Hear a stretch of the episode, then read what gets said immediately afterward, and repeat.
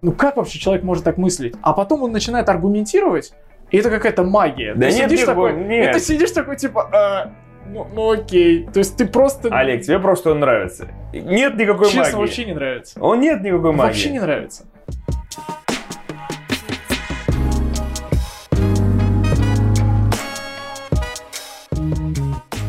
Ребят, ну короче, мы проводим эксперимент. Если вдруг вы сейчас нас с Олегом не видите, прямо здесь, сидящих за столом, значит, мы немножко облажались. Но мы попытались э, вернуть, ввести видеоформат раньше, чем вообще подразумевалось это. Так что всем привет, это Давид Багдасарян. Это Олег. Спасибо Володин, большое. Володин. Естественно. Да, и это наш любимый подкаст «Больше не говори такие вещи» на Чемпионат подкаст. Да, вы несложно было запомнить и угадать. В седьмой раз мы с вами встречаемся. Надеюсь, еще вам не надоели. Может быть, с картинкой будет немножко повеселее. А может быть, мы будем больше тупить. Но сейчас, сейчас проверим, собственно, да? Начнем? А, да, и на всякий случай сразу скажем, что нашей бессистемности, судя по всему, пришел конец. Под видеоформат это не очень подходит, поэтому мы постараемся уложиться в гораздо более меньший промежуток времени, чем привыкли. Поэтому, ребят, пристегивайтесь, поехали. Больше не говори такие вещи.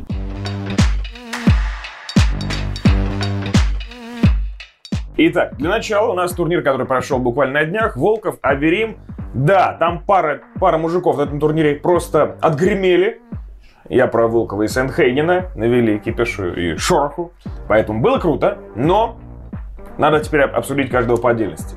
Начнем с главного героя, триумфатора вечера, Александр Волков. Абсолютно. И ты знаешь, я бы, конечно, поспорил. Мне все-таки кажется, что гораздо ярче выступил Кори Сентхейген, но учитывая то, что мы все-таки на русском языке говорим, учитывая то, насколько развивающимся, быстро развивающимся спортом является ММА в нашей стране, я думаю, что абсолютно справедливо. Ну и учитывая то, какую позицию в рейтинге Александр Волков сейчас занимает, а напомним, что после этой позиции, после своей победы он стал пятым в рейтинге. Алистар Аверим был на этой позиции до этого, но Волков его раздраконил, что называется, и занял, занял эту строчку. Как тебе его выступление? Ну, во-первых, оно было односторонним. Ну да, Сент-Хейген, наверное, блеснул чуть поярче, но Сент-Хейген в общем понимании, мне кажется, меньшую какую-то звездность имеет, чем Волков. Поэтому к Волкову было больше приковано внимание, как мне показалось. Если брать Волкова, то сразу заметно, что его новая форма, его новые габариты, его вес и прочее, они ему реально помогли сейчас. Меня убил, убили джебы. Они реально, было видно, что Аверим, который видал просто разных мужиков, разных форм, габаритов, э, панчеров, не панчеров, темповиков. Короче, Аверим дрался со всеми возможными бойцами на этой планете разной формации, но ему было сложно принимать даже простые джебы Волкова. Это означает, что вот этот его новый вес Александра, там, под 120 сейчас, под верхний лимит, да, он реально ему помогает в какой-то мере. Я не знаю, может быть, в других форматах с другими соперниками будут какие-то сложности, но сейчас это было прям здорово. Он говорил сам. А, Многие, во-первых, писали ему о том, что ты набираешь массу, зачем так много, тебя это будет замедлять, кардио просядет. Он говорит, нет, никаких проблем, у нас достаточно времени, чтобы готовиться, планомерно набирать массу и при этом не снижать ту функционалку, которую мы набрали уже вот за годы предыдущей карьеры.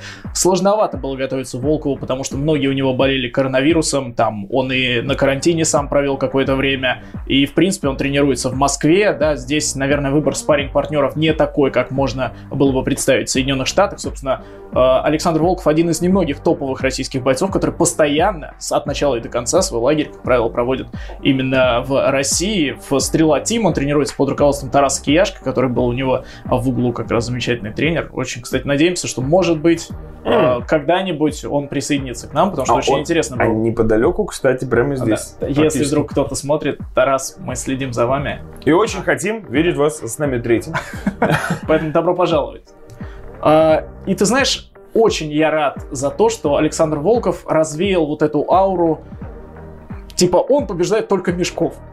Он сам говорил в интервью, что, говорит, прикольно за мной такое ходит, что когда я выигрываю у какого-то чувака, он максимально быстро становится мешком. Типа вот он э, крепкий боец, там он входит в топ-10, я его побил, говорит, ой, да ты побил мешка, условно говоря. Да? А Верима, ну нельзя было ни в коем случае называть мешком, хотя и Подожди. даже сейчас, даже сейчас люди говорят, да он старый, он ничего не смог выбросить, ты посмотри на него.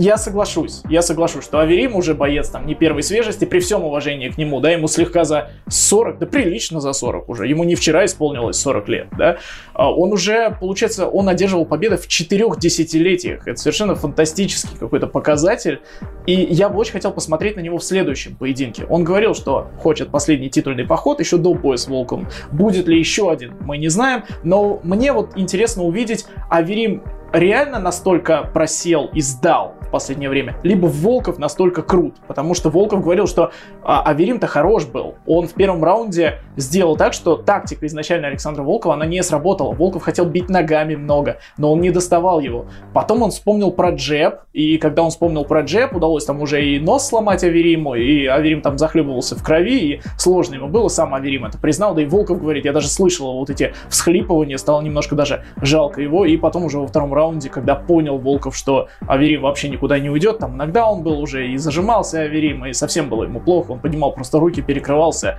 Он так часто делает, но вот в этом эпизоде, конкретно в этом поединке, было видно, что ему, конечно, совсем тяжело, поэтому Волкову громадный респект, он не просел, он очень здорово в одном темпе отработал полтора раунда, и мне, конечно, было бы очень интересно посмотреть на Волкова, что для него дальше, и это, кстати, очень интересный вопрос, менеджер Александра Волкова, не знаю, видел ты или нет, Иван Банников, он сказал, что мы постараемся Александра Волкова вывести сразу же на титульный поединок. Будет зависеть очень многое от того, кто выиграет, Стипи Миочич или Фрэнсис Нгану. Если, чтобы не ошибиться, секунду я проверю. Если выиграет Миочич, Волков сразу может получить титульник. Если выиграет Нгану, то UFC даст победитель боя Дерек Льюис Кертис Блейдс. Это слова менеджера Александра mm. Волкова. Как э, ты считаешь вообще, что дальше для Александра и справедливы ли э, вот эти вот его притязания на титульный бой, учитывая то, что он всего лишь пятый? Ты долго говорил, и у меня есть несколько пунктов, которые мы уже обсудили чуть ранее, по которым я хотел пройтись. Во-первых, Аверим. Ты сказал, что его сложно назвать мешком. Поверь мне, ты недооцениваешь этих парней в интернете. Я уже видел десятки, если не сотни комментариев. Вы вообще видели, как Аверим бился? Скорее всего, купили, чтобы продвигать нового бойца из России. Потому что он не выбросил ни одного удара. Это вообще бойцом из топ-5 может можно назвать, да? И потом вот это все. Мишочина, ему за 40, да если бы они встретились 10 лет назад, да если бы, ну, короче, нет, уже его похоронили. Все, вот эти мои любимые эксперты уже считают, что Аверим Мишачина. Так что, к сожалению, Олег... Э, Но, я так понимаю, орел... он стал Мишачиной, по их мнению, после боя уже. Ну, примерно в, мом- в моменте, где-то между первым и вторым раундом. Они, все, мешок, записываем. А мы еще до конца боя уже говорили, Как это всегда бывает. Да. Э, и фишка в том, что на самом деле, если брать последние пять боев Аверима, у него 4 победы в пяти прошлых боях, и это 4 досрочных победы, 4 нокаута, при том, что в пятом бою, в единственном, в котором он проиграл, он лидировал 4 минуты, сколько, 50 секунд там он 56, по-моему, там. Да, 56. за 4 секунды до конца боя ему стало хреново откровенно, да? Потому что в остальное время над Розенстрайком Аверим лидировал, так что это даже могло быть пятью победами подряд, если бы не коварный Жарзиньо. Вот, а, поэтому ну, а Аверим, конечно, смотрелся плохо. Но, наверное, он смотрелся плохо, потому что Волков заставил его смотреться плохо, а не из-за того, что он не готовился, лежал, бухал пиво и вышел на бой без подготовки, как действуют э, некоторые спортсмены. Кто? На поп арене, например, да?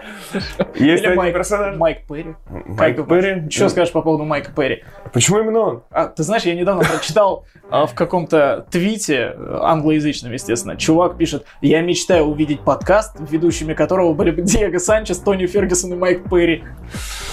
Что-то в этом было бы, да? Ну, Если бы можно было драться еще в процессе, было бы вообще идеально. Помолчи, брат, я говорю. Так, поехали. Поехали дальше. Смотри, э, с Волковым разобрались, потому да. что не такой уж и мешок, верим, как оказалось, да? Но по факту у нас есть э, нюанс с будущим Александра. И вот сразу титульник, если менеджер такой говорит, то, наверное, какие-то переговоры уже ведутся, и сложно с этим как-то спорить. Но вот мне кажется, что сложно будет обскакать сейчас Блейдс и Льюис, потому что обоим Александр, к сожалению, проиграл. Вот, поскольку он уступил, то, наверное, сейчас будут какие-то другие пертурбации. Я не уверен, не уверен. Смотри, у нас впереди сейчас Блейдс Льюис, два чувака, которые победили Волкова. При этом, если побеждает Блейдс, на тысячу процентов реванш Волков не получает. Ну, прям на 10 тысяч процентов. Но, если побеждает Ганну, Ганну не захочет третий раз биться с э, Блейдсом. Да, тут Вот это тоже интересно, да. Если побеждает Льюис, то, по идее, он тоже уже Волкова побеждал, зачем ему драться с ним еще раз. Но Льюис не в том положении, чтобы сразу получать титульный бой. Ни с Нганну, ни с э, Мёчичем, там типа и там, и там будет странно. Поэтому вот тут, может быть, логично было бы свести, типа, Льюис Волков реванш. Есть еще Розенстрайк и... Сирильган. И Сирильган. Два крутых мужика в конце февраля подерутся. И, в принципе, они пока не претендуют на пояс, но смысла простаивать Волкову долго не будет. Потому что посмотрите, что сейчас будет происходить в дивизионе. А, Миочич Нганну, и после этого пауза в несколько месяцев, поскольку те же часто не бьются в этой, ну, мы уже сами поняли, да? А, и после этого у нас летом хочет ворваться Джонс, который опять отнимает титульную очередь у всех ребят, кто претендует. Независимо от того, будет Волков претендент или это будет Блейдс претендент.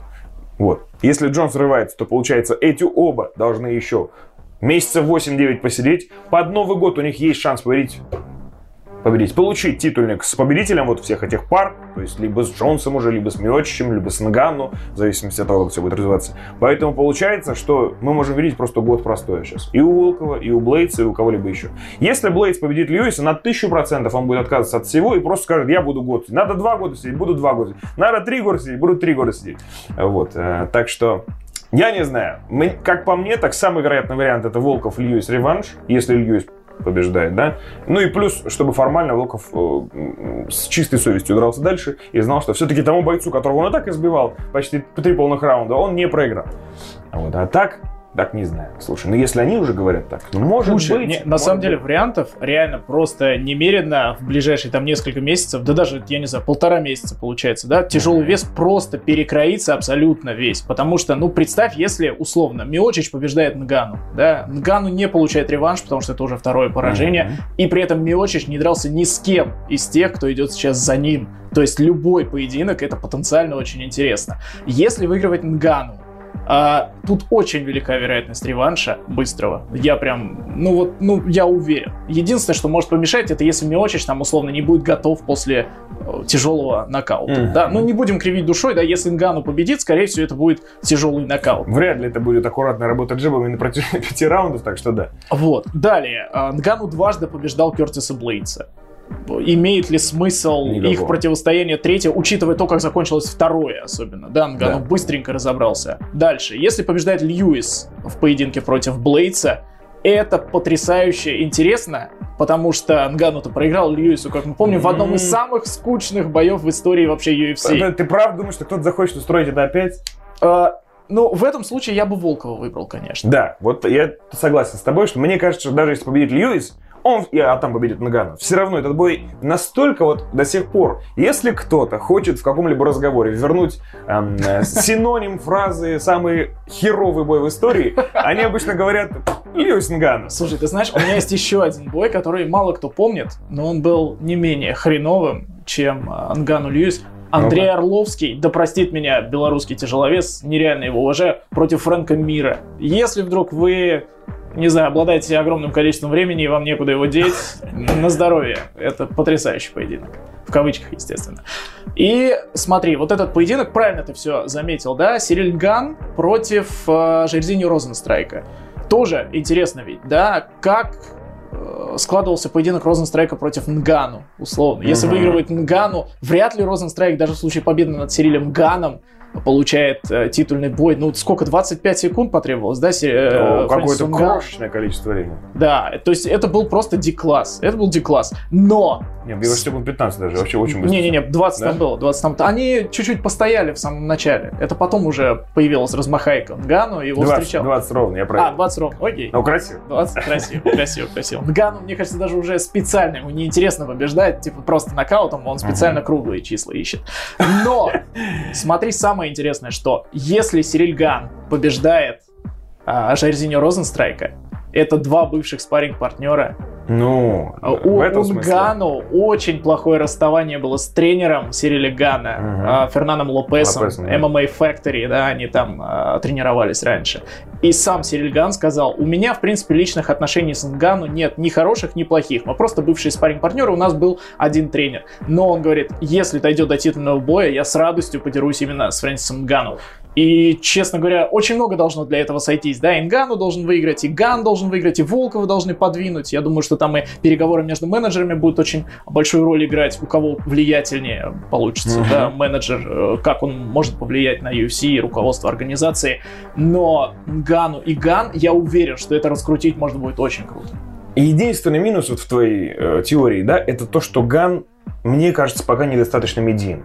Это, конечно, довольно формальный такой аргумент, который можно положить на стол, но он все равно учитывается. Сириль Ган только восходит, у него отлично все получается, он все еще не побежденный, но у него по-прежнему мало боев в целом в карьере, мало именитых соперников, несмотря на то, что, ну да, До Сантос там, ну, все равно, вот э, как и с Волковым в случае, До Сантос проигрывает, он все, вычеркиваем, он уже не боец, он уже списанный материал. Вот, и поэтому Победа над Розенстрайком будет реально крутая победа для Гана, и ее еще надо поверить для начала, да? Вот. Но при этом, мне кажется, что пока еще Ган вот недостаточно набрал хайпа вокруг себя. Может быть, конечно, победив в главном бое э, вечера да, в конце это... февраля, это как раз будет тот момент, когда он наберет.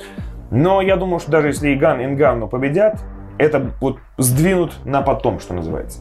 Плюс, опять же, Джон Джон. Сколько раз уже говорили, что летом, в середине лета титульник, Сэм Дейна Уайт уже несколько раз произносил, что Джонс летом заряжен на титульный бой, он получит незамедлительно, да, и... Ну, я думаю, что это справедливо. А, ну, какие могут быть проблемы? Единственная проблема, которая может быть, и я думаю, что Джонс сам, может быть, и хотел бы какой-нибудь разогревочный бой, чтобы посмотреть, mm-hmm. как он выглядит, в принципе, с этим новым весом, как mm-hmm. он двигается, насколько... Он же набирает достаточно много, там, под 20 килограмм он должен набрать. Причем, я думаю, что это мышечная масса. И с новым телом двигаться ну, сложнее гораздо, да, насколько маневренным будет э, Джон Джонс в тяжелом весе и так далее. И мне почему-то кажется, что он хотел бы вот такой разогревочный бой с кем-нибудь там условно из топ-5, да, но э, Джонс не очень хочет ждать, и я думаю, что соперника из топ-5 для Джона Джонса найти не так-то просто, потому что они сами не понимают, что он из себя представляет, зачем рисковать, угу. драться с чуваком, у которого нет рейтинга, во-первых, в тяжелом весе, да? И который никогда не выступал в этом весе. Вот именно. И никто не... То есть нету э, даже видеозаписи, где можно посмотреть, там, как Джонс, условно говоря, здоровенный Джонс действует. И это сложно. И я думаю, что вот именно поэтому Джона Джонса хотят вывести сразу на титульный бой. А, я слышал про лето, да, но вроде как говорят, что уже на осень скорее он mm. сближается, да. Но опять же, если даже это будет сентябрь-октябрь, я думаю, что тогда между появлением Джонса и э, Мио Чингану никаких боев за титул просто проводиться не будет. Все-таки у тяжей это нормальная практика, там подолгу посидеть, особенно в случае там с Миочичем, который очень внимательно относится к своему здоровью, берет большие паузы. И я люблю мяч, но очень жаль, что он так редко тоже выступает. Даниэль Карме, кстати, об этом сказал. Не, не смотрел ты недавно? Нет. По-моему, с Хильвани у него было шоу. Он сказал о том, что а знаете, почему Миочич дважды меня победил? Потому что он делает грамотную вещь, что берет длинные паузы, чтобы восстановиться. И сам Карме говорит, я тоже дрался в очень тяжелых боях. Это и с Густавсоном, и с Джоном Джонсом. И он говорит о том, что когда ты после тяжелых попаданий в каком-то поединке, да пусть даже ты его выиграл, а, ты выходишь довольно быстро, твой организм просто не успевает справиться с тем уроном, который ты в этом бою понес. И поэтому в этом плане, ну, я не знаю, оправдание это или нет, для Кормье вряд ли. Но он говорит, мне очень очень повезло, что наша трилогия затянулась так долго, на такое количество времени. А тут еще и просто Кормье старел на фоне, да? Тут Согласен. Много да. нюансов, да, получается. Так, ну что, а, давай подводить какую-то черту в разговоре про Волкова, а то у нас такой массив получился, да? А, по большому счету, есть много раскладов. Для Джонса действительно логичнее было бы получить э, разогревочный бой. Он сейчас весит, ну, на 10 кило примерно сейчас больше, чем был в полутяжелом весе. Он сейчас где-то 114 весит. И непонятно реально, как он будет двигаться, что будет со скоростью, что будет с ударами, потому что он уже давно рассчитывает стать типа панчером. Много, под многие прошлые бои шли разговоры о том, что он совершенствует ударку и типа скоро он будет уже вырубать э, one-punch нокаутами. Он, Его кстати, тренер говорил. Когда последний раз нокаутом вообще побеждал. Вот, да, но это не, не появлялось. Но здесь, плюс там 10 кило, это довольно существенно. Посмотри, как Волков, да, начал заряжать. Может быть, это тоже все изменится. Посмотрим. Короче... А, Волков топ Однозначно. Однозначно. Он в топ-5. Как, как вообще человек из топ-10 не может называться топом? Это, кстати, в, в догонку к тому, что Аверим Мишачина, да? Он же был топ-5. Слушай, Олейник в топ-10. Это значит, что Олейник Слушай, топ. Кстати, громадный респект Алексею вот, Олейнику. Да. Человек далеко за 40, он в топ-10, при том, что какое количество травм у него было. Он даже уже после подписания в UFC два года пропустил из-за серьезной травмы колена. Поэтому, да, все наши... Кстати, Алексей Олейник совсем скоро будет драться на одном из ближайших Да, да, ждем его появления через две недели, по-моему, уже у него будет. Так что... так что Александр Волков топ, Одна. безусловный топ, великолепная победа над Аверимом. Я думаю, что эта победа еще и медийности серьезно ему добавит. Точно. Но получит ли он следующий титульный бой. Э, я честно скажу, вот если делать прогнозы, да, вне зависимости от исхода поединка Миочи Нгану, Волков не будет следующим претендентом. Я считаю так. К сожалению, я готов подписаться под то, что ты говоришь. Мне кажется, что он в одном поединке от титульника, ну, мне бы хотелось, чтобы он как можно быстрее пришел, поскольку э, так или иначе наш соотечественник, и хочется ему как-то помочь хотя бы нашими разговорами. Ну и посмотрим, как все будет разворачиваться. Да. флюиды передадим.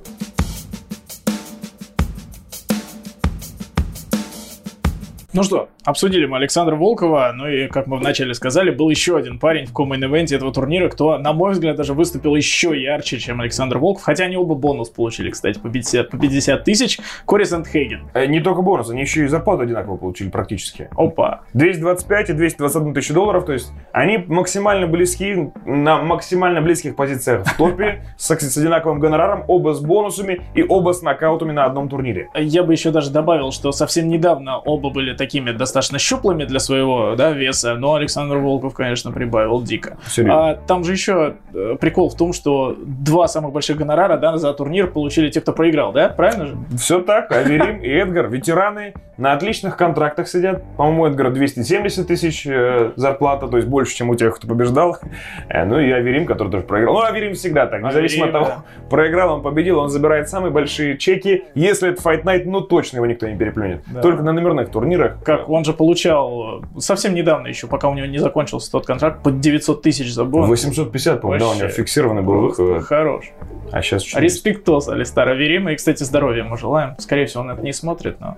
А, Блин, он крутой мужик, на самом деле. Очень мне, мне так обидно. И у него довольно большая фанбаза, даже и в России и прочем, поскольку реально столько лет подряд Мгм. на арене.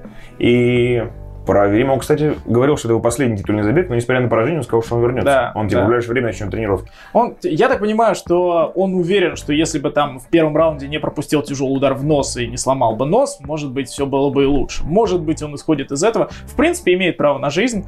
Да и он, кстати, все говорят, да, Мишачина, он нормально так заряжал левым оверхендом в первом раунде, кстати. И это была его тактика, я так понимаю. Один раз он точно попал, попал хорошо, но, конечно, за полтора раунда один нормальный удар от Оверима маловато, честно. Давай, Давай давай к Сент-Хейген. К Сент-Хейгену. Хочу про него говорить. Во-первых, две победы нокаутами над парнями из топ-5. Морайс, теперь у него подряд еще такой же э, Да. нокаут над Эдгаром.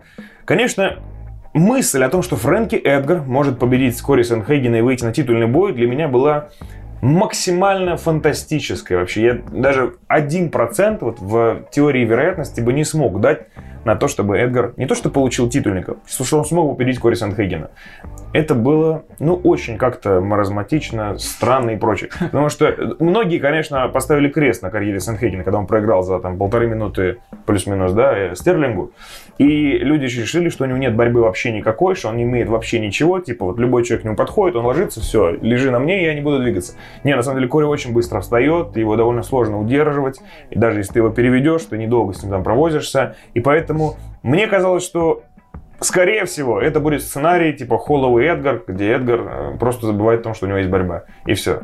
Вот я думал, что это будет такое. Все получилось очень быстро. Сколько там? Ну, в 30 секунд уложился бой. 26, по-моему. Ну, 26 плюс-минус. или 28, я сейчас точно не помню. Ну, Поэтому Кори сделал то, что, наверное, было предсказуемо, и то, к чему мы шли. Плюс Эдгар, ну, будем честны, он и в полулегком весе получил титульник просто так в последний раз, да? Просто так. Вот есть чуваки-претенденты, но мы дадим тому, кто особо ничего не сделал. Этого. Фрэнки звезда, он легенда, он бывший чемпион в легком весе. Давайте дадим, он на закате уже.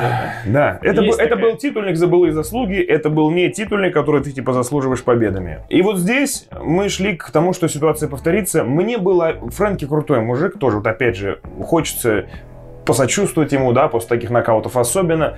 Но мне было как-то обидно, что он вообще может получить титульный бой сейчас. Вот опять ни за что это было бы. А, Потому что и Педро Муньез не участник титульной гонки ни разу. Поэтому победа над Мун- Муньезом тоже не делала Фрэнки Эдгара претендентом. Но во всех интервью он рассказывал, что вот-вот он получит титульный бой. Да, и да. говорил, что остальные не заслужили, что он там, что он тут. И как-то вот прямо осадок у меня был. Поэтому я немного рад, что вот случилось так, как случилось, поскольку и Сенхейген был э, недооцененным каким-то, да, а сейчас как-то смог, оп, такую жирную точку поставить. Вот. И плюс, не исключено, что второй бой с э, Стерлингом уже таким не будет. Поэтому мне было бы, например, интересно посмотреть на еще один бой Сенхейген-Стерлинг. Но, конечно, Алджимейн, может быть, ему стилистически будет всегда вот такие палки подкидывать. Тут, на самом деле, очень крутая ситуация в легчайшем весе. Мы вот сейчас обсуждали то, что в тяжелом творится. Здесь-то, в общем, не менее интересно. Не хуже, потому да. что впереди бой Петра Яна и Альджимейна Стерлинга. Впереди, опять же, возвращение Ти Джей Диллашоу, о котором мы вообще не знаем, да, что будет. А, Кори Сентхейген, кстати, сказал, что если вдруг мне не дадут титульник, я бы принял бой либо против Ти Джей Дилушу, либо против Коди Гарбранта. Вот так вот. Мгм. То есть, э, как бы он думает наперед. Он понимает прекрасно, что такой нокаут от Фрэнки Эдгара, сейчас пресса у него просто великолепная, да, о нем пишут все, это везде в Твиттере, в Инстаграме, да везде просто. Это, это же, там есть такая статистика, что это второй по быстроте в истории нокаут летящим коленом. Первый, я думаю, что все прекрасно знают, да, какой был. А, собственно, самый быстрый нокаут в истории UFC. То- И Тот, от которого Аскрен поплохело даже в эти выходные. Еще раз. тот, э, после которого супер необходимо было добивать своего соперника, как Хорхе Масвидаль сказал. Ну, неважно, вернемся к Сандхейгену, да. А, какие у него варианты на самом деле? Я, я считаю, что это вообще ты бы дал титульник. Да? Ты это вообще дал. не должно обсуждаться. Хорошо, ты же Дилашу. Вот ты понимаешь, э, я хочу, чтобы Дилашу как можно быстрее вернулся на арену, чтобы он как можно ворвался в топ, поскольку это крутейший боец по стилю, интереснейший боец. Реально, я не вспомню ни одного поединка Дилашу, который был бы скучным. И это несмотря на то, что там лет пять назад эти веса, наилегчайшие, легчайшие, они вообще не были в фаворе, они были типа нормальные. Ну, конечно, Там наилегчайший было мало был. финишей, Да. там, там, несмотря на очень высокий темп да, боя, но очень мало было того, на что можно было бы там сказать, а, вау, да? Гарбранд Круз, вот так, вау, я сказал, да? А, но у Дила Шоу почти все бои были реально тактически какими-то интересными, да, особенно его передвижение, его универсальность. И вот я хочу, чтобы он как можно быстрее вернулся, но я согласен и с Сэндхейгеном, и даже с Эдгаром, и всеми остальными, что это очень странно, что тебя ловят на запрещенной штуке, на которой ловят там раз в пять лет кого-либо, Да. что это такой супер редкий препарат, и ни- ник- никто не рискует к нему прикасаться, поскольку все знают, как на нем ловить. И вот он, пытаясь забрать еще один пояс чемпиона, то есть ему было мало его дивизион, он, мне нужно больше, больше, погнался за жадностью, испугался, значит, наелся того, чего нельзя было есть, Именно Э, так. да. Значит, отлетел максимально быстро. Б- Очень обидно было, что Сихуда победил, поскольку Сихуда был таким наглым, что хотел, чтобы его прямо кто-то наказал. Этого не произошло, к сожалению. Э, И вот теперь дело шоу. После запрещенки два года не дрался. Почему ему нужно давать? Да, в его дивизионе никто не отобрал у него титульный бой. И да, хочется на него посмотреть, но вот чтобы справедливость вселенская как-то все-таки шла своим чередом, чтобы она э, чтобы Эдгар опять не получил титульный бой. Э, Вот. Хочется, чтобы Дилашоу все-таки кого-то еще победил. Ты так не считаешь? А Считаю. И более того, я помню, на предыдущем подкасте мы с тобой уже этой темы касались. Я, склеротик, поэтому... Я абсолютно уверен, что э, попасться на эритропоэтине, да, да, даже посмотреть, вот последние там несколько лет, условно, бойцов ловят, да, на каких-то препаратах, которые напрямую даже не являются допингом, они очень часто являются теми компонентами, которые помогают там скрыть допинг, условно, да. Этого поймали на эритропоэтине. То есть, ну, тут нет никаких оправданий. Ты просто вкинулся и, и ты читерил. Ну, то есть, тут вот это факт. И сам он говорил же в интервью Ти Джей Дилушу, как это было, и что он даже не, не спорит. Я думаю, что... И, и, кстати, Кори Сандхейген тоже со мной согласен. И он говорит, что... Или, скорее, я согласен с Кори Сандхейгеном. Он говорит о том, что ну, нельзя давать титульник такому человеку. Он читерил. Он говорит, мой бывший спарринг-партнер, я его уважаю, Ти Джей Дилушу, но это сложно даже представить. То есть, почему я, пробиваясь я там два года дорогу к титулу, да, такими кровью, потом, такими нокаутами, получая по морде, да, Ти Джей Дилушу просто вернется и получит. Тут, наверное, спорить можно бесконечно. Да, заслуживает ли Ти Джей Дилушу? Да, с точки зрения на рейтинговой. А с точки зрения ну, моральной, наверное, нет. Но и не нам это решать, слава богу, да, поэтому я думаю, там на верхушке разберутся. Если Ти Джей Дилашу оставить за скобками, как человека, вот, который с таким неопределенным статусом, то, конечно, кому давать, как не Кори Сент-Хейгену, великолепная, там, у него серия, единственное поражение от Альджимейна Стерлинга, ну, и Сент-Хейген грамотно так сказал, говорит, я не хочу, в принципе, вот у меня есть Дилашу, есть Гарбранд, это если мне не дадут титульник. Но, говорит, я смотрю вперед, я смотрю на титульник, поэтому Петр Ян, Альджимейн Стерлинг, кто-то из вас будет нокаутирован в июле. как сказал Кори Сентхейген. Слушай, я, я считаю, что ни один другой расклад вообще не подлежит обсуждению. Абсолютно так. Сейчас Сентхейген должен брать на себя кого-то из чемпионской вот этой пары, которая пройдет э, в марте. И другие варианты, даже смешно сейчас Сентхейгена сводить, Я например, с согласен. Гарбрантом. Это прикольный бой, потому что они оба медийные, ну, точнее, Гарбрант медийный, и это интересно для Сентхейгена, чтобы его там какая-то слава условная росла дальше, потому что он до сих пор, даже сейчас, будучи на верхушке, э, ну, неизвестен он широкой публике, это совершенно очевидно. Так, я думаю, даже победа Волкова все равно, скорее всего, затмила то, что сделал Сенхейген. Все обсуждали бой с Аверимом, а Кори где-то ушел на второй план. И ему выгодно, ему выгодно вот так еще поработать, тем более, что мы знаем, как обстоят дела у Коди.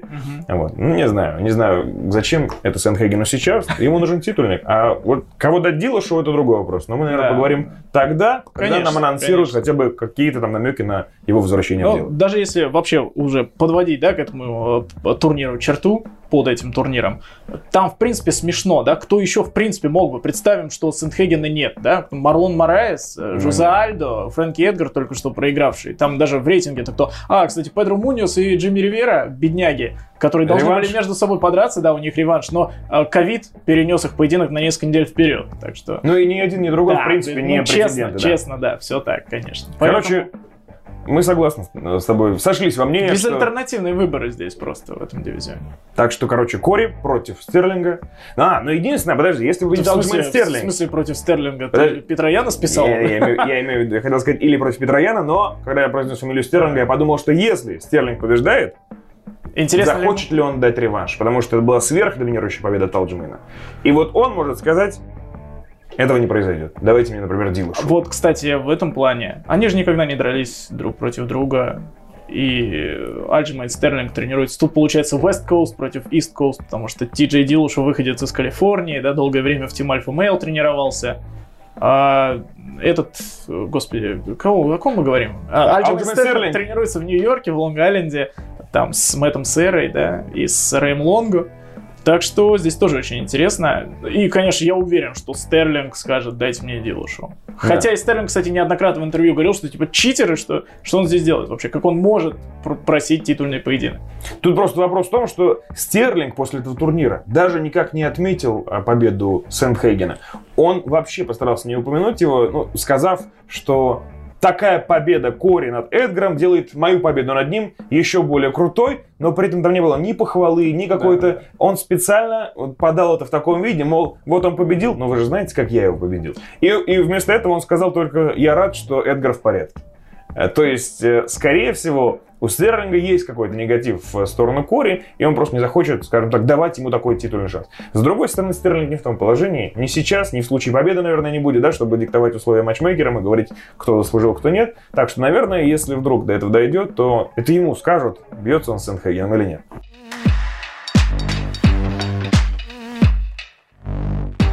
Беллатор, давненько мы уже о нем не говорили, бомбанул с охренительной новостью, да, Гран-при, о котором многие говорили, но все-таки официально даже состав участников Скотт Кокер назвал 8 человек. Э, И, в принципе, это все те же самые 7 человек, которых уже обсуждали много раз, да, и вместо Гегарда, Мусаси, Мгм. Давледжан Якшамурадов. Вот это интересно. Кори Андерсон, которому выпало в 1-4 финала как раз с Давледжаном драться, знаешь, что сказал? Не, не читал. Нет, не слышал. А, говорит, я позвонил своему менеджеру и говорю, что это за ошибка, какой-то непонятный мужик рядом со мной в Гран-при. И потом, говорит, я мне менеджер сказал, нет, все нормально, это парень из ну, там, из далекой страны, все нормально, он недавно подписался и как раз дебютирует против тебя, и Андерсон говорит, я полез в поисковик, там, в Google или куда они лезут, я не знаю, в Яху, может быть, посмотрел, говорит, парень с крутым рекордом, у него хорошая серия побед, он был чемпионом ICB, и говорит, ну, что ж, я не буду смотреть ему за спину. Вот так вот, Давай сначала подведем вообще к этому турниру. давай. У нас же получится большая пауза. Ну, там три с половиной месяца где-то Да. без э, турниров вообще Беллатор. И я так понимаю, это из-за того, что они меняют вещателя.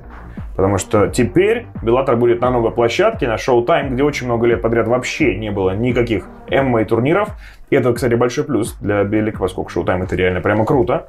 И никогда Беллатор не мог конкурировать вот по, скажем так, уровню распространения своего контента с условным UFC, теперь у них есть э, хороший шанс получить такой толчок в развитии. Так что до апреля ждем. 2 апреля, по-моему, да, начинается сезон у них. Да, там будет целая серия турниров 2 апреля-7 мая. И закроется это все титульным поединком Хуана Арчулета против Серхио Петиса. Кстати, mm-hmm. тоже это довольно любопытно. Почему нет? Интересно посмотреть. Действительно. Арчулета, ну, Петис. А, ну, при... конечно, все внимание на Гран-при сейчас. Там... Да, ну, давай еще мельком скажем, что еще есть Гран-при в полулегком весе, продолжает развиваться. Да. Тут у нас будет Фрейра против Санчеса. Когда? 2 апреля. Как да? раз, да, первый да. турнир из этой серии. И победитель выйдет на финалиста, которым уже является... AJ Маки. AJ Маки, о котором тоже много говорят. Он очень круто выступил. Непобежденный боец. Прошлый год для него сложился просто уникально. Тем более, что у него была серьезная травма колена. Он два боя выиграл, вышел в финал. Причем финал он вышел, помнишь, вот этим страшным совершенно сабмишином, который до сих пор никто не понимает. То ли это узел там плеча, то ли там кто-то гильотиной назвал это, но это не удушающий, по-моему, был прием. В общем, э, очень круто, очень круто. И Маки, и э, Патрисио Фрейрер ведь уже дрался с Санчесом, он его победил. Решение, я думаю, что здесь все повторится, повторится. поэтому Патрисио Фрейрер против Эйджи Маки, это прям, ох, это тоже будет очень интересно. Для, для меня до, последнего казалось, что Эйджи Маки просто тот, кого еще не, не до конца протестировали. Вот-вот хайп должен закончиться. И года три назад я думал, ну вот все, сейчас проиграет, уже все накормили его мешками. Участь всех, кого так ведет Белик с нуля, э, рано или поздно, вот к которому они приходят, как только повышается уровень позиции, но нет, он продолжает побеждать, он, у него нет поражений. Нет поражений, да. Это Причем безумие. все победы одержаны именно в Беллатор. Он да, такой да, доморощенный парень. И у него, кстати, отец тоже в Беллатор выступал, очень известный боец Антонио Макки. Он тоже недавно закончил карьеру, хотя ему там сильно за 40 уже было. Ну, в общем, я все ждал, ждал, пока он сдуется, он не сдувается, и я уже начинаю думать, так может это он как раз заберет пояс у Питбуля? Вот, и а, поэтому... Маки, кстати, говорил о том, что ему в перспективе, конечно, было бы интересно подраться и в UFC, но самое интересное, знаешь, что я вычитал? А, на каком-то из форумов, там, это из разряда слухов, естественно, не подтвержденных, Патрисио Фрейра очень сильно бомбанул от того, что у Майкла Чендлера теперь такая крутая пресса от вот этого дебюта в UFC. А, он говорит, ну, якобы там в своих кругах, в своем зале говорит, что типа, какого черта я этого парня вынес э, там просто нокаутом, он воткнулся там лицом в канвас, а теперь, значит, он в топ-5 UFC, там, классный дебютант, мы так давно ждали тебя, а я, типа, здесь. Но, естественно, в пресс он это не вкидывает, зато он что вкидывает? Типа, мне бы хотелось подраться с Максом Холлоуэем. Если вдруг Максу надоест в UFC, я с радостью, там, а, встречу с ним, когда он подпишет контракт с Беллатор. Ну, видишь, Фрейры даже не рассматривают вариант перехода сейчас.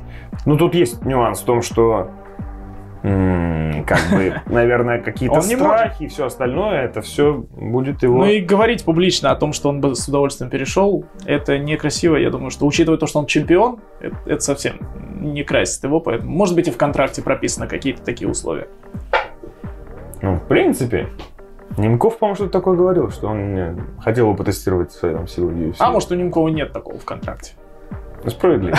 И, может быть, там была немножко другая формулировка. Может, забыли. Да, да. Тут, тут надо сравнивать, это больше для юристов дело. Ладно, мы чисто формально обсудили все эти нюансы. Кстати, победитель Гран-при в полулегком весе миллион баксов получит. И такой же лям баксов, скорее всего, у нас на кону где? Уже в гораздо более интересном гран-при в полутяжелом весе.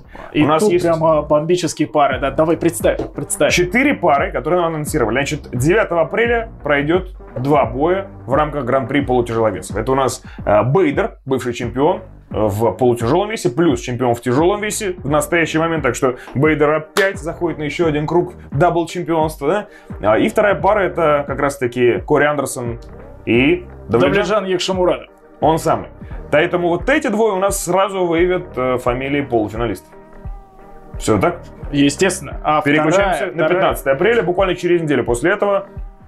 Та...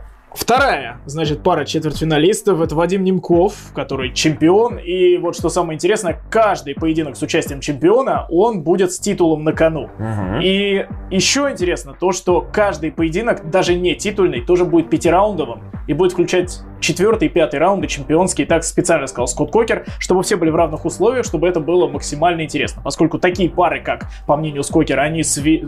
по мнению Скотта Кокера, такие пары, которые они свели в четвертьфинале, заслуживают того, чтобы все здесь дрались 5 раундов, чтобы ублажить зрителя. Ну, будем так говорить. Это, кстати, правильное решение, мне кажется. А, потому, ну... что, потому что, смотри, например, э, четвертьфинал Немков Дэвис, Дэвису сразу битва с чемпионом, плюс 5 раундов отстоять, а условно, например, Кори бьется с Давледжаном в трех, в трех раундах с дебютантом, да? Немножко не совсем равные условия. Согласен. Так согласен. что я Да, считаю, что это очень верное решение. все просто стороны выигрывают только от такого решения, поэтому... Ну и вот, первая пара Вадим Немков, Фил Дэвис и, естественно, Юэль Ромеро против Энтони Рамбла Джонсона, который три года не бился. Юэль Ромеро, сами прекрасно знаем, недавно перешел из UFC. Да, собственно, Энтони Рамбл Джонсон тоже, но это больше такая формальность. Да? Юэль Ромеро все-таки активно выступающий боец. Энтони Рамбл Джонсон тот, который вроде как Уже отставной, вообще, да. отставной, да, который решил вернуться. Недавно, кстати, фотки показывали актуальные Энтони Рамбла Джонсона в перчатках Беллатор и актуальную форму его. Ну так, он чуть-чуть подзаплывший, но форма хорошая по сравнению с тем, что было.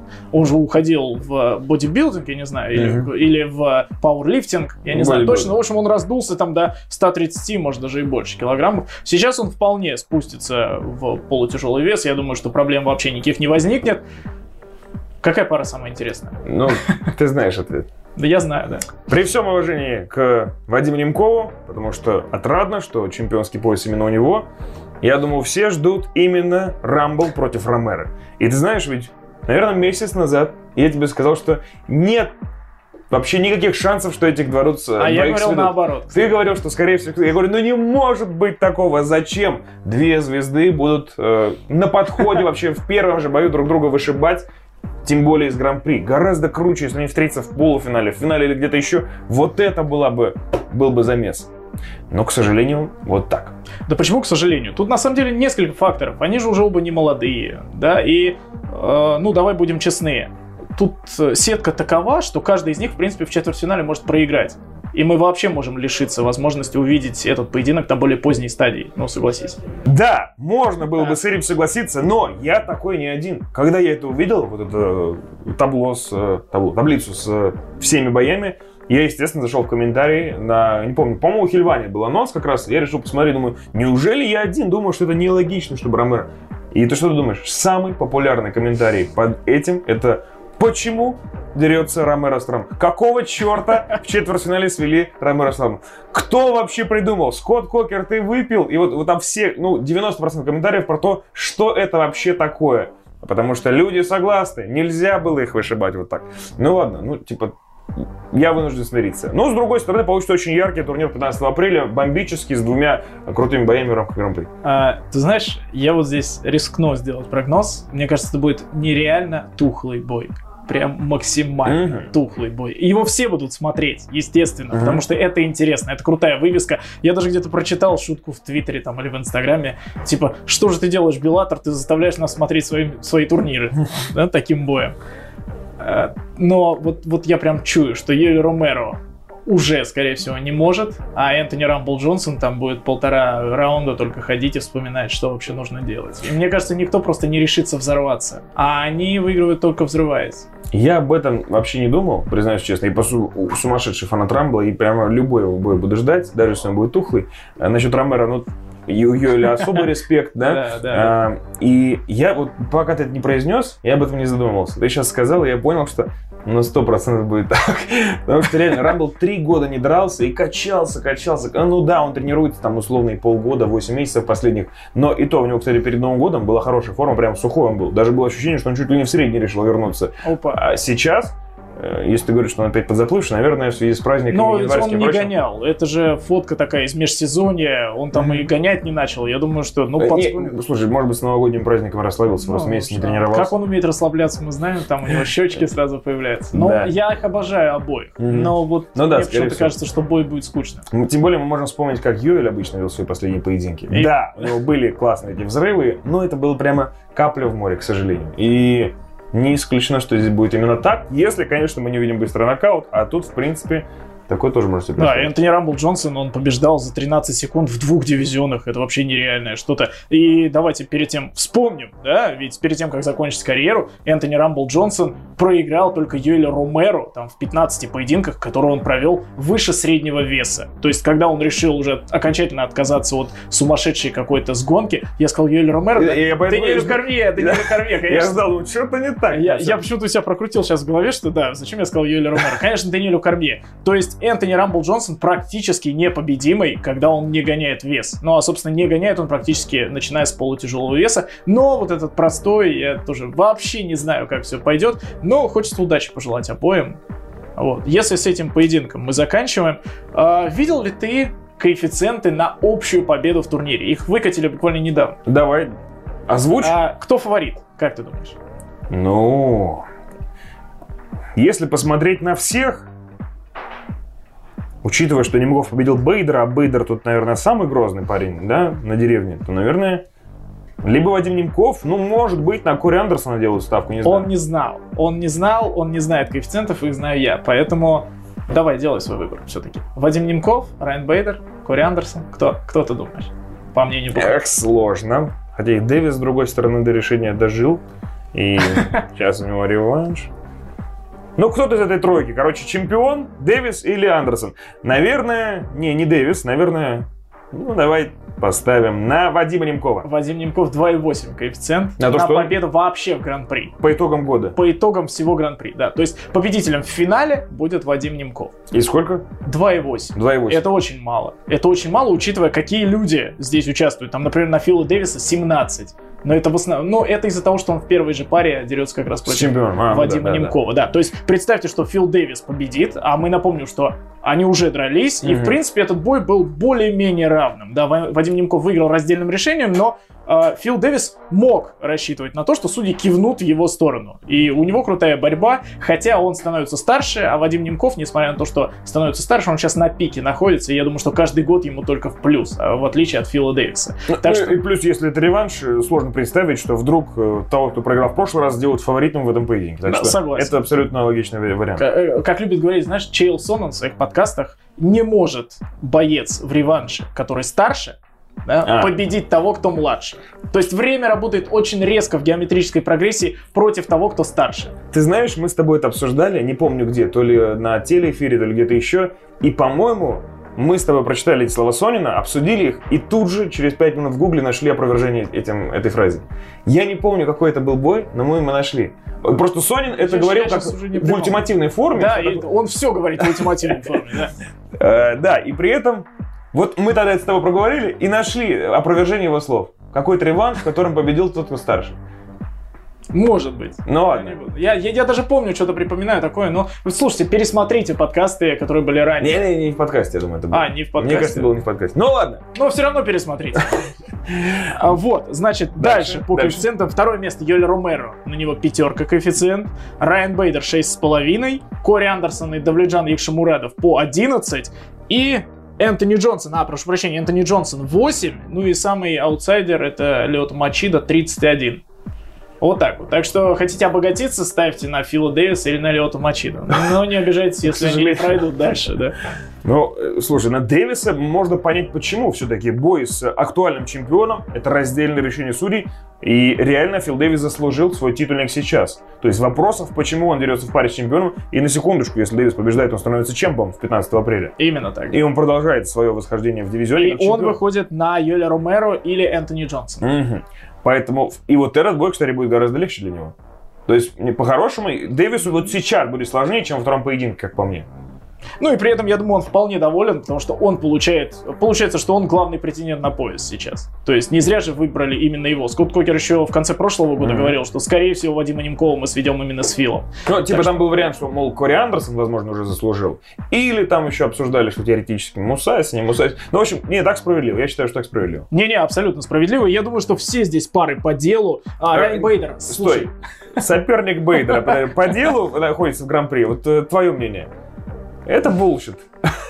Он, э, у него больше поражений, чем побед, по-моему, да? В, э, Давай так. э, я так понимаю, что Мусаси сам не захотел здесь Ну, видимо, да. А если его тут нет, то- Но если здесь нет Мусаси, кого ты предлагаешь вместо Лиото Мачида? Ну, это другой вопрос, но...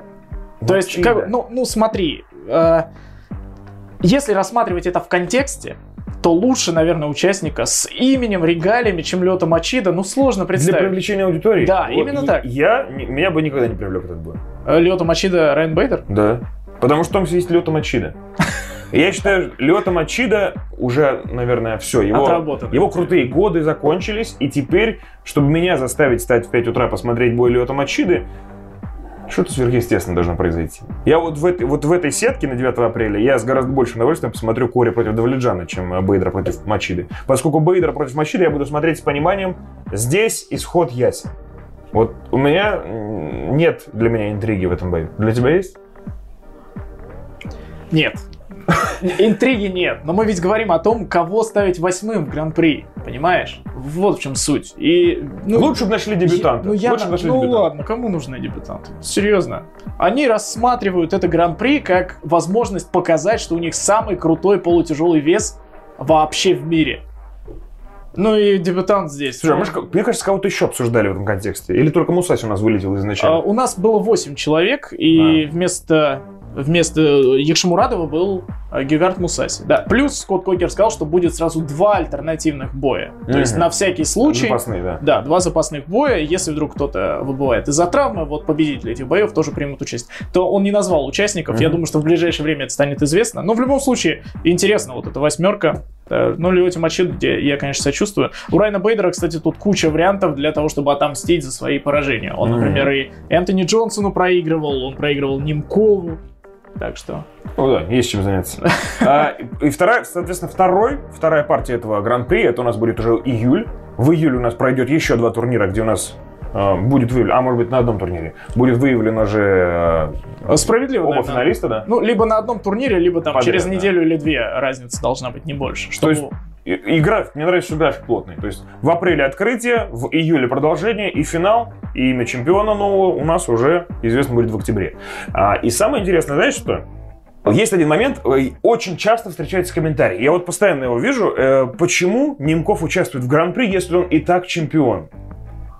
Потому- и люди не понимают э, нюанс в том, что ну, Немкову все равно нужно было бы защищать свой пояс. Он в любом случае пару раз за год бы отбился, и в любом случае это была бы такая защита пояса. Здесь Вадим Немков продолжает делать то, что должен делать чемпион, то есть получать новых соперников в рамках этих поединков, он защищает свой Мгм. пояс. То есть все бои Немкова в рамках Гран-при, это все будут титульные бои, и он по итогам Гран-при не борется за пояс чемпиона. Он и так остается чемпионом, просто проводит условных три защиты, если побеждает во всех трех боях. Но помимо этого, в конце он получает еще второй пояс, который такой трофейный, крутой и прочее, а, пояс чемпиона Гран-при. То есть и пояс чемпиона Беллатор остается у него, да, и плюс он становится чемпионом Гран-при, что довольно круто и престижно. И вот тут можно провести аналогию с One, где Гран-при с чемпионскими боями вообще напрямую не связаны. Мгм. Потому что сейчас у нас есть анонс, что а, Майти, ма- э, могучий мышонок э, Диметриус Джонсон будет биться за пояс чемпиона с Мараесом. И опять же я встречал кучу комментариев, зачем ему биться за пояс с Мараесом, если он уже стал чемпионом.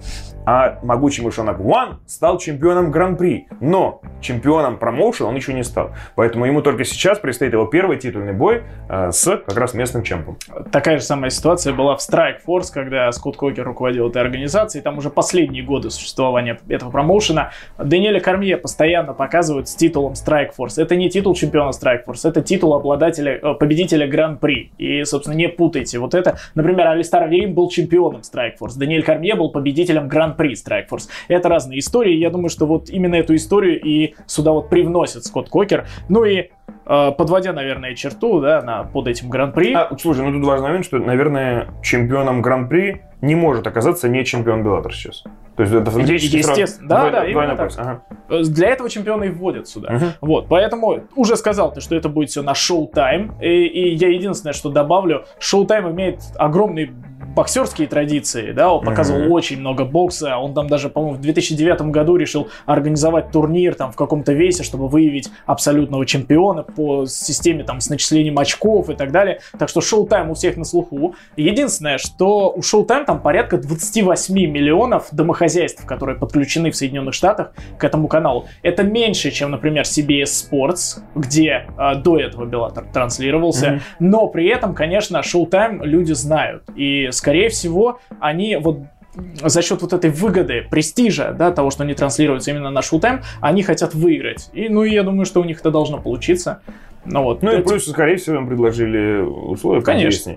И, кстати, именно с этим и связано то, что мы несколько месяцев не сможем наб- наблюдать э, турниры. Видимо, идет подготовка к, переход на, э, к переходу на другого вещателя. Тут и- еще, видишь, э, интересно в том, мы, к сожалению, вот в этих медиа хитросплетениях Соединенных Штатов не очень хорошо разбираемся. Это вообще, в принципе, очень сложная тема.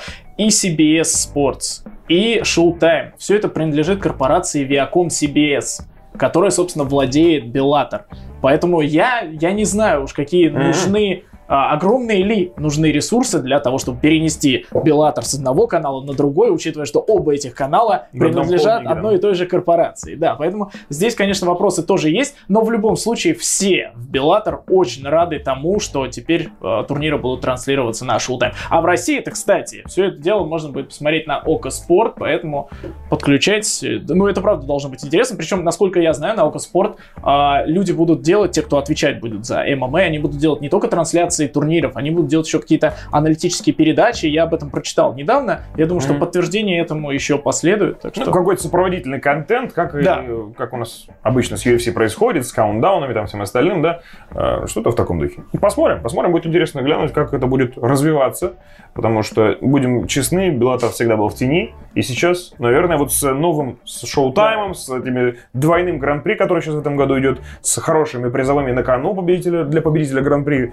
э, новыми подписаниями, это все выглядит так, как будто бы нас хотят переманить. Но это крутой шанс, правда, да, для да. Беллатор заявить о себе. И, ну, ну, будем уверены, да, что турнир, где будет Йоэль Ромеро против Энтони Джонсона, его посмотрят точно. Даже если будет отвратительный бой, это будет самый просматриваемый Именно, бой да, на турнире. Согласен, согласен полностью.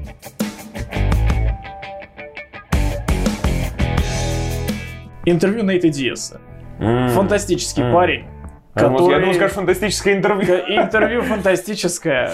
Ты знаешь, он столько вещей наговорил. Во-первых, он разговаривал с Ариэлем Хильвани. Они общались по интернету, естественно, онлайн. Да, и в какой-то момент Нед Диас просто взял, закурил свой косячок привычный, начал переключать какие-то каналы на телевизоре. Хильвани там пытался... Э, привлечь при, внимание. Привлечь внимание, да, какие-то вопросы придумывал, очень долго их формулировал, там подводил, да, какие-то факты перечислял. Нейт просто, знаешь, ему все пофигу, он просто закурил, значит, ты начал с ним общаться, отвечать так пространно на все. И там было несколько интересных тезисов у него. Первое, что он не собирается драться с Конором, потому что ему надоело поднимать Конора из мертвых. С колена, надо бы сказать, да. Типа того, да.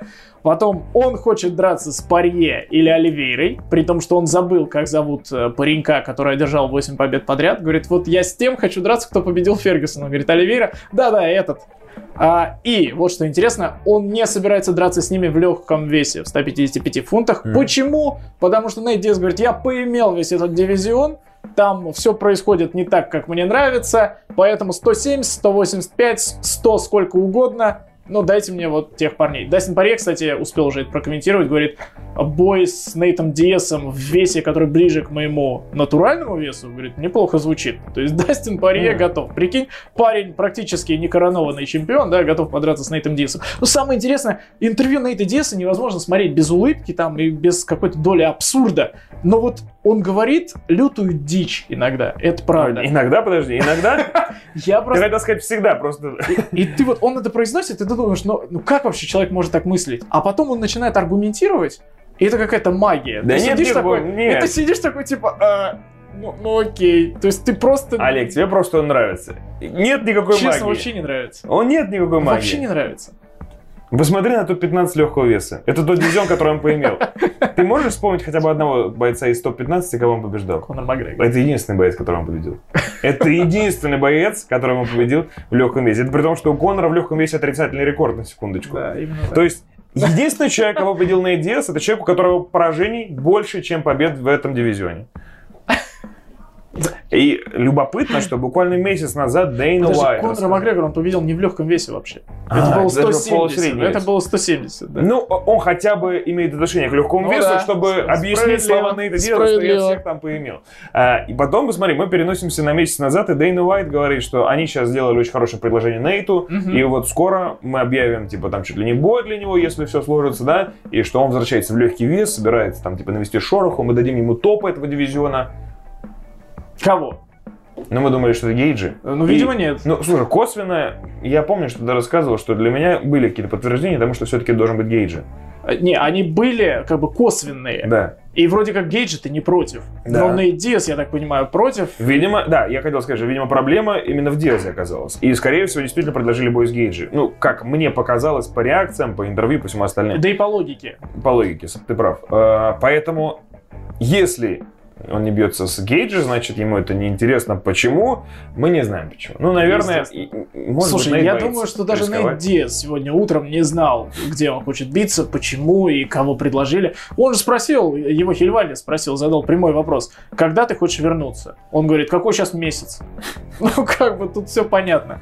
Но при этом, кстати, он сказал, что апрель-май. Готов Нейт подраться апрель-май. Мгм. Минимум в этом году хочет два боя, максимум четыре. Четыре. Ты веришь вообще, что Нейт Диас способен провести четыре боя за год? Если вспомнить темп его выступлений в прошлые годы, мы понимаем, что это просто физически невозможно. Ну, конечно, будет круто. Очень Потому круто. что относиться можно как угодно к нему. То есть Да. э, можно приписывать себя к его хейтерам, к его фанатам, кому угодно. Я бы мечтал, чтобы Нейт дрался, да и вот, чтобы Конор дрался пять раз в год, чтобы Хабиб дрался. Ну, То есть не обязательно любить этих бойцов или нет. В октагоне я бы хотел видеть всех этих парней как можно чаще. Да даже Майка Перри можно было бы как можно чаще. Раз в месяц, Он тоже, выпускать. он тоже готов вернуться. Да, и поэтому почему нет? Но единственное, вот очень такой аб- абсурдный, неоднозначный, да, персонаж. И, Да, ну, есть такое. ты бы кого хотел вообще для него в сопернике? Для Нейта? Да. Слушай, для кого угодно, кто не очень хорошо борется. А, ну вот, кстати, с Оливейрой я ему вообще не завидую. Ну, потому конечно, что, мне кажется, Оливейра раскатает на это Диаса. Не знаю, переведет просто. На 100%. Переведет, там, задушит. Хотя, вот Не, не, легкий был бы. в том же интервью Нейт Диас говорил, что, ребят, все типа говорят, у тебя куча поражений. Он говорит, но вспомните все эти поражения. Там всего несколько досрочно, его никто не вырубал наглухо. Там единственное поражение техническим нокаутом от Масвидаля есть, но мы помним, да, это остановка врача. И от э, э, Томпсона, который Джош Томпсон, бывший одноклубник Хабиба Мгм. Нурмагомедова по AK, бывший чемпион Strikeforce как раз. И это был технический нокаут. То есть он его добивал, Нейт там за- из-за пассивной защиты э, рефери остановил бой. Ну, Там был удар в голову с, с ноги, Ну и да, было да, очевидно, да. что там пошатнулся. все идет к э, печальному исходу. Но, тем Слушай, не ну, ну и, честно говоря, у Масвидаля еще было два раунда. И мне кажется, что Масвидаль не дал бы дожить это, э, Нейту до решения. Хотя его фанаты уверены, что в последнем раунде он бы точно отквитал. И он зря шатался первые два Да, раунда, естественно. Пропускаем. Вот. Так что... Я бы 100 не дал ему бой. Во! Во! Я бы 100 не дал бой. Отличная идея. Вот Прям. Фергюсон против Диаза, особенно пресс-конференцию еще, особенно в оригинале посмотреть, мне кажется, что может быть лучше? Да.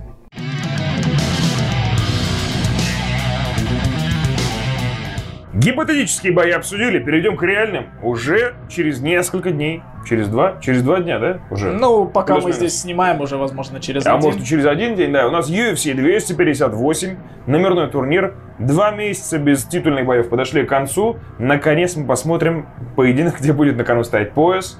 А, в следующем месяце их будет, конечно, очень много, но сейчас я уже соскучился по титульному противостоянию. Э, ты был прав. В одном из предыдущих подкастов сказал, что уверен, что в истории UFC не было никогда такого количества титульных боев в такой короткий промежуток времени. И это правда. Там, по-моему, 40 дня, 42 дня и 6 титульных боев в 42 дня. Такого еще не было. А, типа, если брать отчет от 14 февраля до конца марта, да? Не-не-не-не. Но между двумя... Получается, что первый титульник будет 6 марта. Нет, А когда? 14 февраля. А, с 14 февраля по 6 марта, получается. Нет. Или сколько? Или по как? 27 марта. У нас же 5 титульников. Наверное. В общем, 42 дня. Вот Окей. 42 дня там будет куча, куча титульников, да. Ну круто, Так, получается да, да. рекорд. Новый рекорд. Есть что посмотреть. Тем А, более, в, прям... в том бою у нас был, в том году у нас был карт, где было 15 боев. Это тоже был какой-то уникальный, да, случай? Или второй в истории? 15 боев, да? На одном кажется, турнире. Ну, может быть. Я имею в виду, что типа по- постоянно каждый год UFC продолжает нас удивлять. То куча титульников, то куча боев, то что-то еще. А то минимальное количество боев. Мы как-то максимально быстро откомментировали. 6, 7, 7. Шесть, по-моему, Да? даже 6 было в сентябре 2020 года. да. Ну, короче, видите, даже 25 лет существует промоушен, и все равно постоянно что-то в новинку у нас. Короче, естественно, все ждут Усман Бёрдс. Так ли это? Э, Все ждут, да? Мне кажется. нет. Ну, и, ладно. Ну, как сказать, это далеко не самый, наверное, крутой титульный поединок, который я бы с удовольствием ждал. Из-за, из-за, наверное...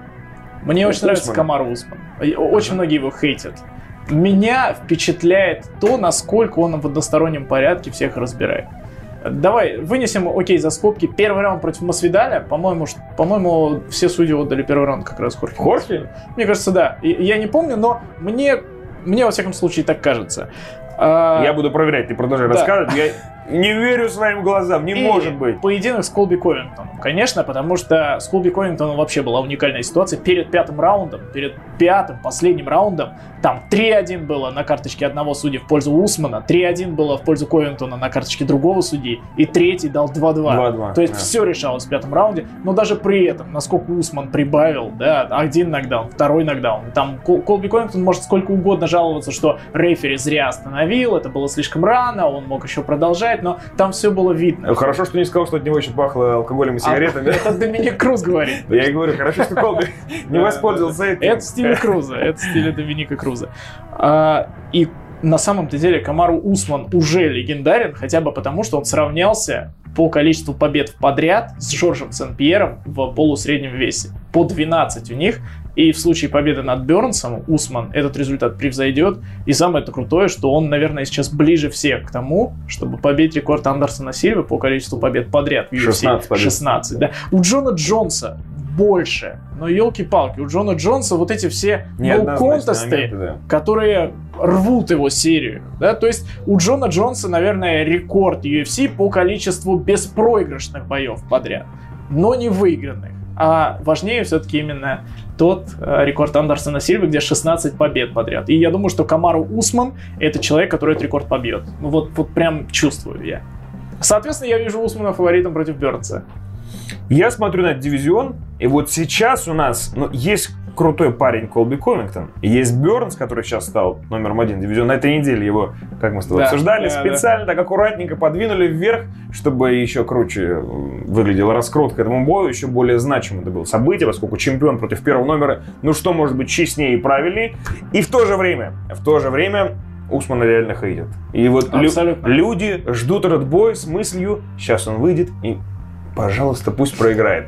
А, мне даже жаль, мне даже жаль, поскольку выглядит как монстр, реально вот это его промо, о том, что и все, конечно же, под промо с его монструозной музыкой, как он выходит, как машина, выглядит как лютый просто, э, которому никто ничего толком сделать не может, да, А, но все начинают говорить, ну что там, ноги будет давить опять, да? Мемчики, где накачанная стопа, знаешь, кубик- кубики на стопе. И пояс на стопе там даже было.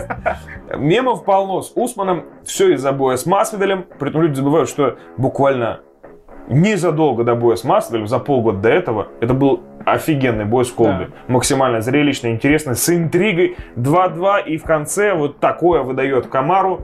Как можно ему за это не респектнуть? Э, Бой реально крутой.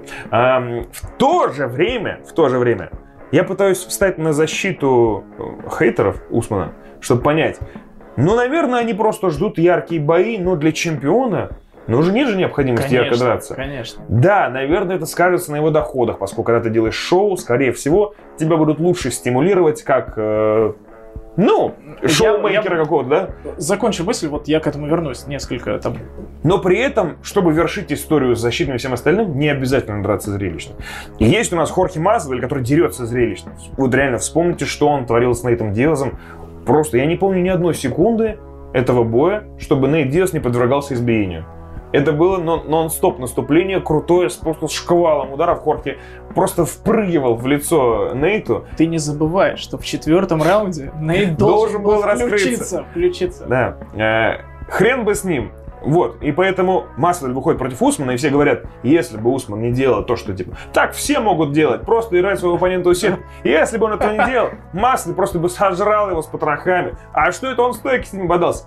Ну, чемпиону же не нужно э, драться на поле боя соперника. Ему нужно сделать так, чтобы сопернику было максимально некомфортно, максимально сделать так, чтобы его сильные стороны не работали и прочее. И если у Усмана есть сильная сторона, это физика, и он умеет работать в клинче и не отпускать соперника, Какого хрена он не должен это делать? Он обязан это делать в каждом своем бою. Поэтому, да, этот бой не хочется пересматривать. И этот бой, наверное, войдет в историю как один из тех самых наискучнейших, если брать титульные противостояния.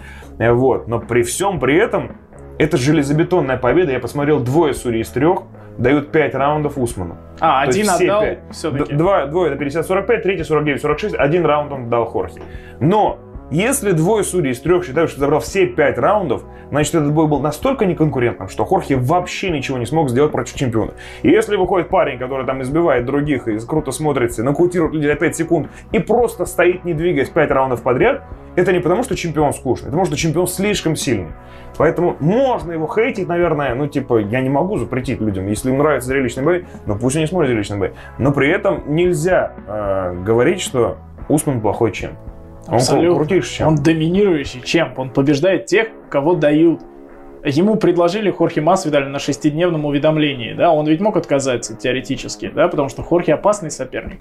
Усман не отказался. При этом недавно там он был, давал какое-то большое интервью на каком-то подкасте, да, и он рассказал, говорит, для того, чтобы победить Масвидаль, это был очень сложный для меня бой, потому что шестидневное уведомление под такого соперника это непросто. Но при этом Усман говорит, чтобы победить Масвидаля, вот представьте, что у меня есть там ящик с инструментами, громадный, и для того, чтобы победить Масвидаля, мне потребовалось взять всего лишь то, что лежит сверху. То есть не, не пришлось даже копаться глубоко в своих скиллах, в своих навыках, чтобы выдать э, победу в отличие от поединка против Ковингтона, там Усман говорит, я выдал практически все, что мог. То есть я показал людям, на что я способен, что я могу действовать в стойке, да, что я держу удар, что я иду до конца, у меня нет проблем с кардио, несмотря на то, что телосложение, казалось бы, да, такое мышечное, оно предполагает, что все-таки должен Усман проседать. Этого не произошло. Вот. И я думаю, что хейтит, на самом деле, Камар Усмана еще с тех времен, когда он сказал, я дрался на 30% от а, возможностей. Я не согласен. Нет, я, думаю, я думаю, люди забыли.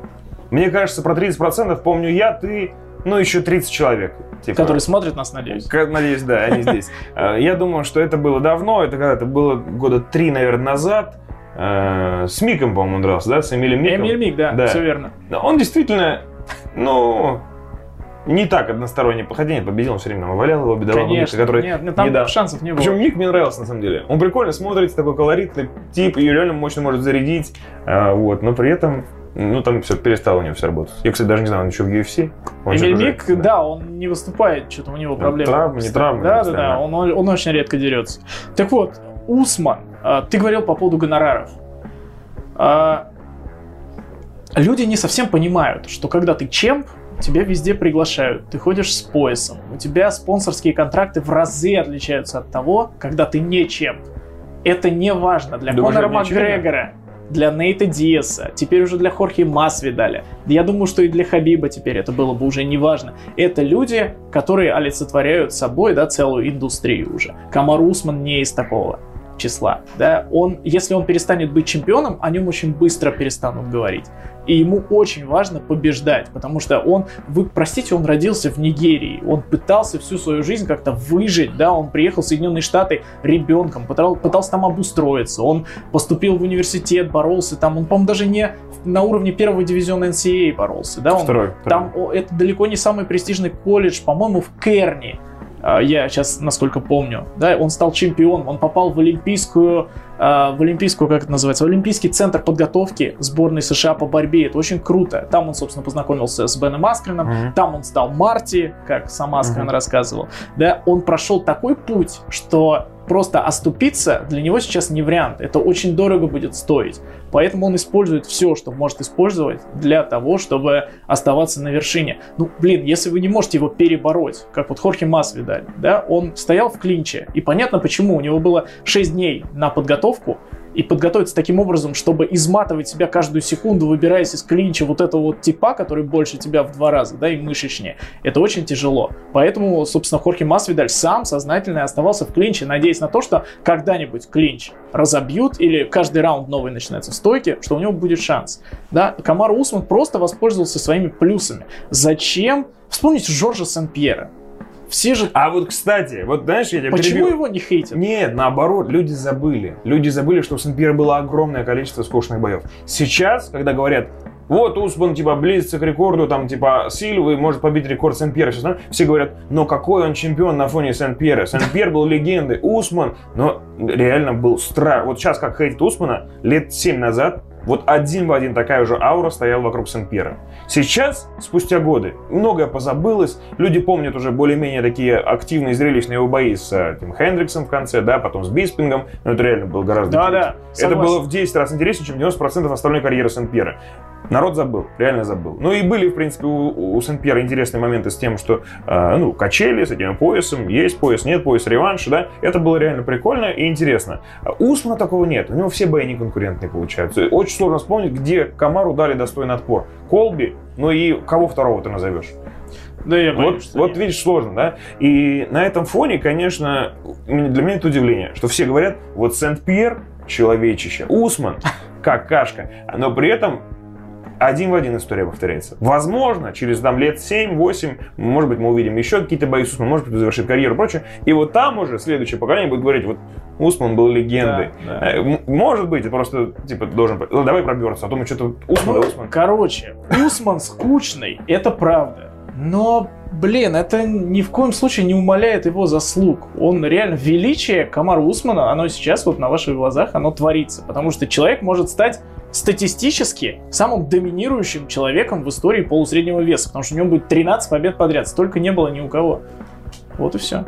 Но Гилберт Бернс выглядит очень хорошо. Согласен. В последних боях ну, у него просто, вот в отличие от э, Усмана, где все бои не конкурентные, да, у Бернса наоборот. Было слишком много эпизодов в карьере, до которых можно докопаться, чтобы его там захейтить, потому что, ой, он недавно Хуперу проиграл, какое чемпионство. Там даже есть где-то комментарий, да, как э, есть же такой аккаунт в Инстаграме MMA Police. А. Помнишь, casual MMA да, Police. Ловят типа казалось. Вот. Да. И там какой-то чувак написал, что типа, этот парень проиграл Дэну Хукеру, как вы можете выводить его на титульный поединок, это же просто абсурд.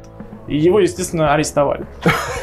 А, ну, чтобы вы понимали, так он занимается тем, что он ловит э, дилетантов в мире ММА, тех, кто реально не шарит, тех, кто хейтит. Так. И вот там они очень часто отлавливали тех, кто хейтил Хабиба. там. Сейчас вот это с новыми уже чемпами там происходит. И, э, ну, это прикольный аккаунт, реально смешно. Они стебутся там, закроем тему, а то мы пиарим вообще какой-то забугорный аккаунт, просто тогда.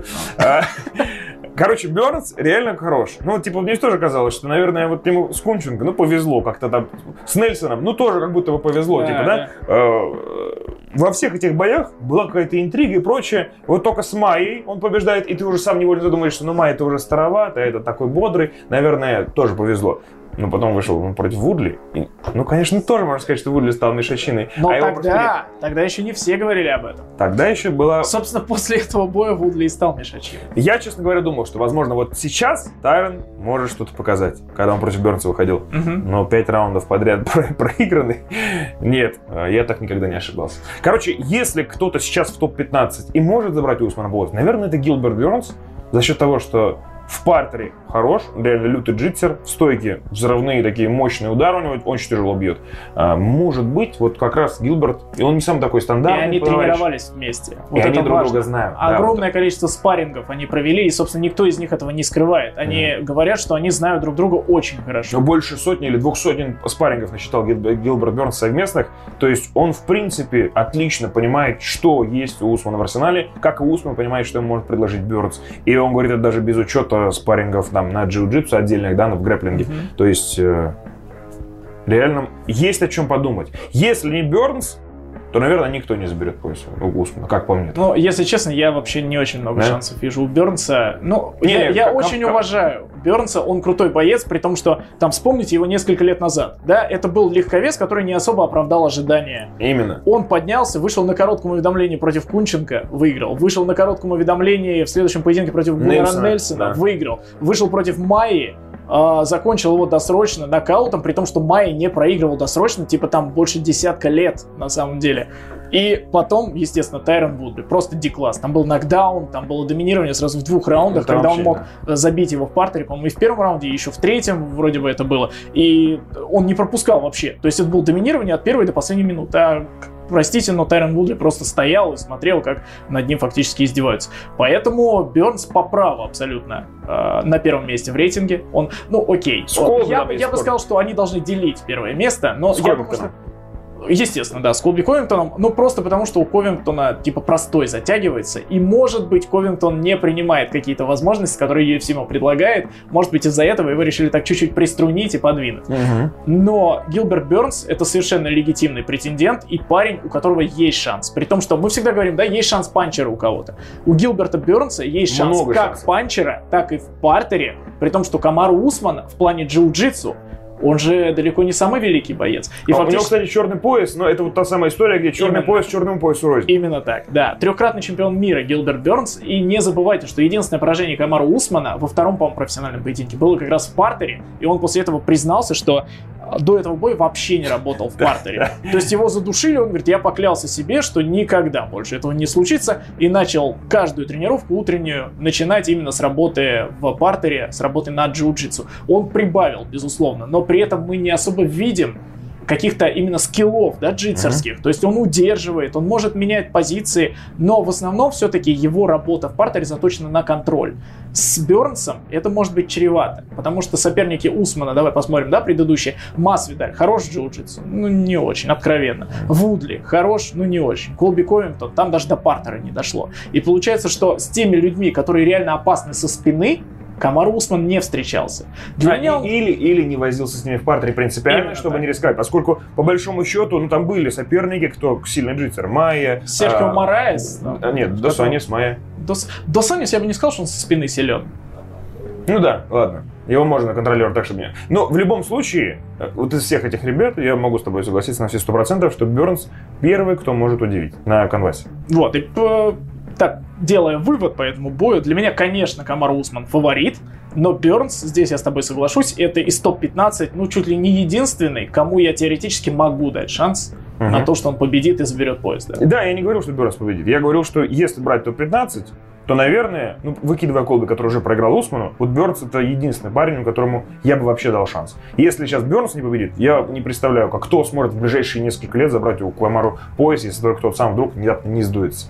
Ну и тогда получается, что 16 побед подряд очень даже достижимо для него. Сейчас он идет за 13 а, Это можно будет подтвердить через три дня. А пока, да, подожди, пока. подожди. А пока будем прощаться, наверное, да? Да, давай. Нас, э, наша бессистемность сегодня не сработала. У нас в два раза меньше хронометраж, чем мы э, привыкли, наверное, видеть. Так что спасибо большое, ребят. Смотрим этот подкаст на чемпионат подкаста, естественно, и на всех возможных платформах. iTunes, Apple, iTunes, Google. Podster, кому как удобно, Яндекс Музыка, даже Сберзвук. Так что все это будет в комментариях или в закрепленном, в закрепленном комментарии, или в первом комментарии, или в описании. В общем, смотрите. Там же есть тайм-коды. Не забывайте, ребят, если вам удобно, можете отматывать на темы, но лучше смотрите целиком от первой секунды. Тем более, что мы пощадили вас. Чуть больше часа.